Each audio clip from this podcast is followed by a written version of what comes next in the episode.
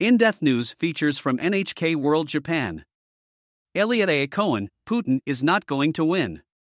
Vladimir Putin's attempt to conquer Ukraine is having global implications, with a groundswell of international condemnation of the invasion. Russia has been hit with the most stringent set of sanctions ever applied to a major global economy, and China, its biggest trading partner, has been equivocal in its support. Eliot A. Cohen, a former counselor at the US State Department and professor at Johns Hopkins School of Advanced International Studies, spoke to NHK World's Ebara Miki about how the war is unfolding, how it might end, and what it means for the international order. This interview has been edited for clarity and brevity. Miki: Ebara, what does this event mean to the world? Eliot A. Cohen: this is brutal, first and foremost. We've seen a level of wanton violence directed against civilians that you'd really have to go back to World War II to see. This is particularly stark and extremely dangerous because it's really setting back the norms of behavior in a very profound way. This is really a criminal effort to crush another state. And a major state. People need to remember that Ukraine is bigger than France. It's got a population of 42 million people. It is of vital importance that the Russians be stopped and that Ukraine return to an independent and prosperous state. Ebara, what's your assessment of the massive sanctions now slapped on Russia? Cohen: normally I'm pretty skeptical about sanctions, but I must say that I've been surprised. We've been willing to do things we've never been willing to do before, particularly kicking the Russians out of some parts of the SWIFT international financial transfer system. Companies like Netflix or Microsoft are leaving Russia. Why are they doing it? They may be afraid that they could end up running foul of sanctions, or they may be under a lot of pressure from customers, employees, and stakeholders. The result is that Russia's really being completely shut out of the international economy. Now, the problem is that the sanctions won't really fully bite for some period of time, probably months, and for the time being the Russian government has the means of repression to prevent this from boiling over. But I suspect that it could boil over in the form of popular protest and elite discontent with Putin and his regime. Ebara, who is winning so far? Cohen: I don't think you can really say simply that one side is winning or losing. On one hand, let's start with the Ukrainians. They are suffering terribly, children being massacred, hospitals being bombed, really a completely unprovoked assault. Putin has made it clear that he doesn't think Ukraine deserves to exist as a state. But the Ukrainian spirit is magnificent. They've had some quite extraordinary successes against a superior force. So there's a spiritual sense almost in which you could say that they're winning. And indeed, I would argue militarily, too, they've had some quite remarkable successes. One way you could say the Russians are winning, they've taken parts of Ukraine. But they're clearly taking serious casualties. They are clearly worried about domestic discontent. They've admitted that they've sent conscripts to Ukraine and they know that the Russian public won't stand for that. And their economy is about to be reduced to a shambles.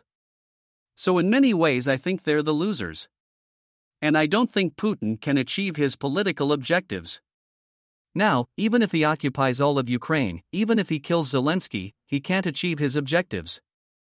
I would say the European states have actually been successful in recovering a sense of purpose for NATO, above all, a commitment to their own defense and solidarity with the Ukrainians. Ebara, do you think the way the US has dealt with Russia, while turning the focus of foreign policy to China, has contributed to how Putin is behaving now? Cohen: I think the big failure was that we saw signs of this in the Georgia War in 2008, in the seizure of Crimea, in Russian operations in Syria, and even before that, in the destruction of Grozny.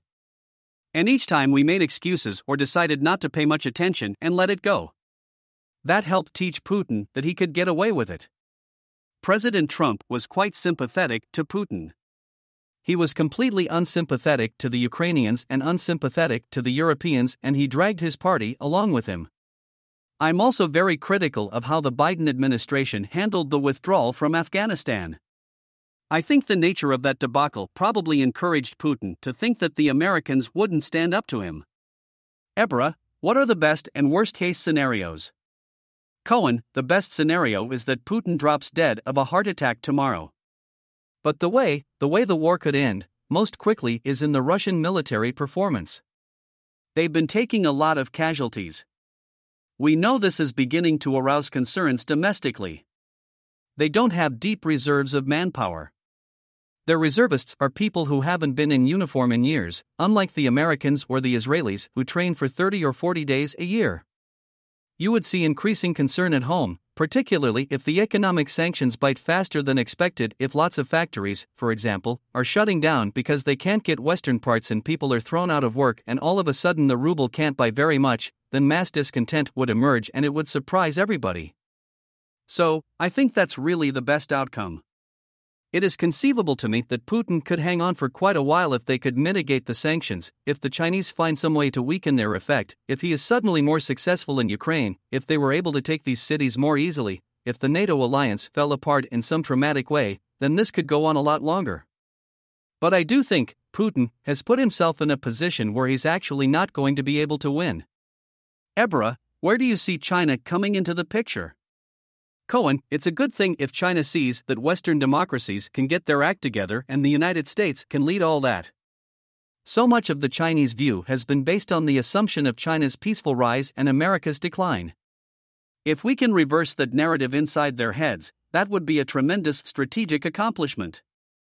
And it's very important. Xi Jinping and Putin are both dictators who have been in power for a long time. They both have a kind of national greatness agenda. They both have a smaller country that they think belongs to them. They both are antagonistic to the US, but I think there are limits. First, the Chinese have to be looking at the Russians and saying, these guys are not particularly competent. They told us they were going to run over that country in a couple of days. And instead, they keep on getting hammered. Chinese companies will be thinking about whether they want to do business in Russia if they're going to get hit with sanctions. If you're a Chinese businessman, if you're the Chinese government, you have a choice between doing business in Russia, a country with the GDP of Italy, or doing business with the US and all of the West. That's not much of a choice. More deeply, there is a big difference in outlook, I believe, between Putin and Xi. Putin wants to smash the international system, but the Chinese want to bend it in their direction. I don't think the Chinese really want to see the global order turned upside down. So, I think they'll align with Russia, they'll be supportive, but they're not going to be brothers. And built into that relationship is Russian fear of China, Russian fear of Chinese demographics, of its economic dynamism, which it doesn't have and never will, and Chinese contempt for Russia, which you can already see. Ebara, what lessons would you think the Chinese leadership is drawing from this?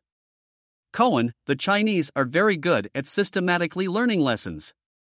One of them should be that the Americans may know more than you think they know about what you're doing.